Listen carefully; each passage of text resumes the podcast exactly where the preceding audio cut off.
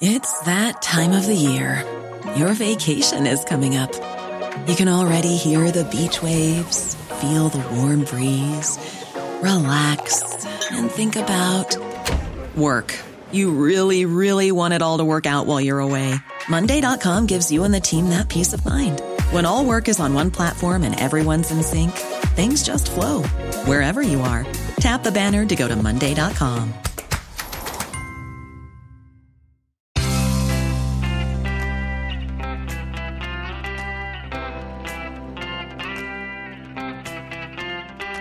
Changing your life one story at a time. This is the Chicken Soup for the Soul podcast with editor in chief, Amy Newmark. Hey, it's Amy Newmark with some new stories for you from our book, Chicken Soup for the Soul Miracles and More. These are stories that I shared with friends as we were putting together this book, and I want to share them with you today because they just make you feel warm, like you can have faith and hope that good things do happen to good people. So, the first story I'm going to share is about a teenager who wrote her story as C. Solomon and who was living in Germany on an army base when this happened. She says she got off the school bus one September afternoon and she found her mother waiting there. And then her mom told her the news about a plane hitting the World Trade Center. So remember, even though that happened in the morning, this was Germany. So it was the afternoon there in Germany. It was after school. And so when she got out of school, the first plane had just hit. So her mom took her home. The TV was on when they walked in. And right when they walked in, they saw the second tower get hit. And this teenager listened as her mom cried and tried to call people she knew in New York because she knew a lot of people who she thought might be in the towers. And Later on, they learned that 17 of those people had died that day. So the military base in Germany was put on lockdown, and this girl felt an inexplicable, overwhelming need to call her grandfather, who lived in Virginia, far away from New York.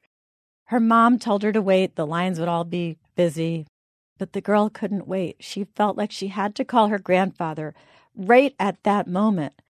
And normally she didn't remember any phone numbers of any relatives, but somehow his cell phone number came to her without even looking it up. And she says that she had never had such an intense feeling in her life. She had to call him. So she did, and she got through right away. He answered, and he said he was just about to go through security at the Pentagon, which was where he worked. So in one more minute, his phone would have been turned off to go through security but he got out of the security line to talk to his granddaughter.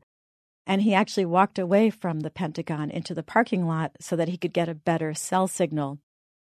As he was talking to her, Flight 77 crashed into the Pentagon, destroying the office he would have been in already if he hadn't been on the phone for those minutes with his granddaughter. So she wrote in her story I will be forever grateful for whatever grace allowed me to remember his cell phone number in that moment I needed it. That urge to call my grandfather was the most miraculous mercy I've experienced in my life. It gave me 14 more years to share with the most wonderful grandfather anyone could have. That 9 11 story was pretty amazing and here's another one that I thought was a standout in Chicken Soup for the Soul Miracles and More. Jenny Ivy wrote this story, and she tells us that she was staying at her friend Alice's house. When the alarm went off that morning, she really didn't want to get up, but she had to hit the road as her home was more than a hundred miles away and she had a full afternoon of appointments. It was pouring outside, so she picked up her phone to check the weather forecast, and that's when she realized that she had forgotten to plug it in overnight, so she plugged it into charge while she ate breakfast. After breakfast, Alice walked Jenny out to her car under a big golf umbrella, because of course Jenny had left her umbrella in the car where we all keep our umbrellas. And then Jenny took off, and it was going to be a tough drive in that pouring rain because she had to go through 15 miles of back roads before she would get to the highway. So she had been driving about 20 minutes when she suddenly realized she had left her cell phone plugged in back in Alice's guest room. There was no choice but to turn back, even though this was going to put her behind an hour. So she turned around. She headed back along the same wet, curvy roads that she had just traveled. And when she got to Alice's house, Alice didn't answer. Jenny kept knocking on the door. She didn't answer, so Jenny let herself in because the front door was still unlocked from when Alice had run her out to the car under the umbrella. Jenny walked in, still calling for Alice, turned a corner in the hallway, and there was Alice lying on the floor, staring at the ceiling. Her breathing was shallow. She had welts on her neck. All the color had drained from her face. Jenny bent over her, and Alice managed to get out the words, Wasp sting! EpiPen's in the medicine cabinet. So Jenny ran and got the EpiPen and said, Okay, tell me what to do. Take it out of the case and pull off the cap. Hold the pen in your fist and plunge in the needle. And then Alice pointed to her thigh. Right there. Hold it for 10 seconds. Hurry. Well, Jenny had never given anyone a shot, but she did it. She jammed that needle into Alice's thigh, and then she called 911 from her cell phone.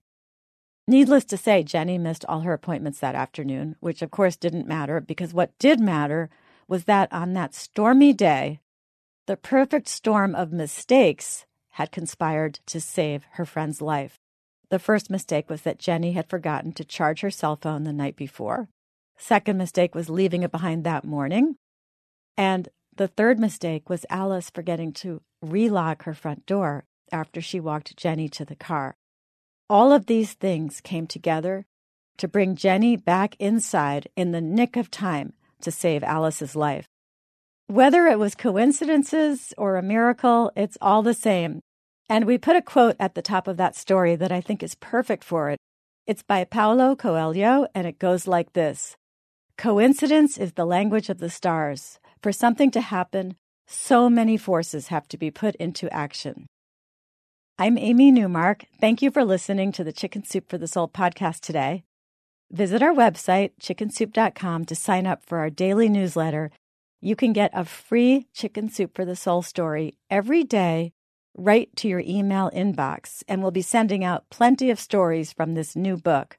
If you'd like to read the whole book, you can find Chicken Soup for the Soul, Miracles and More wherever books are sold, including Barnes & Noble, Walmart, Target, Rite Aid, your local independent bookstore, Books a Million, Chapters Indigo stores, Costco Canada, Amazon, and wherever else you buy your books. And come back next time to meet Robin Ganzert. She's the CEO of the incredible animal welfare organization American Humane. Usually I talk to Robin about dogs and cats, but this time we're going to talk about animal conservation and the animals that are being rehabilitated and protected in zoos and aquariums. We're also going to talk about a new series of free ebooks that you can download from us. And let me say this a second time free ebooks. These are books that are suitable for your children or grandchildren, but also make a great read for adults.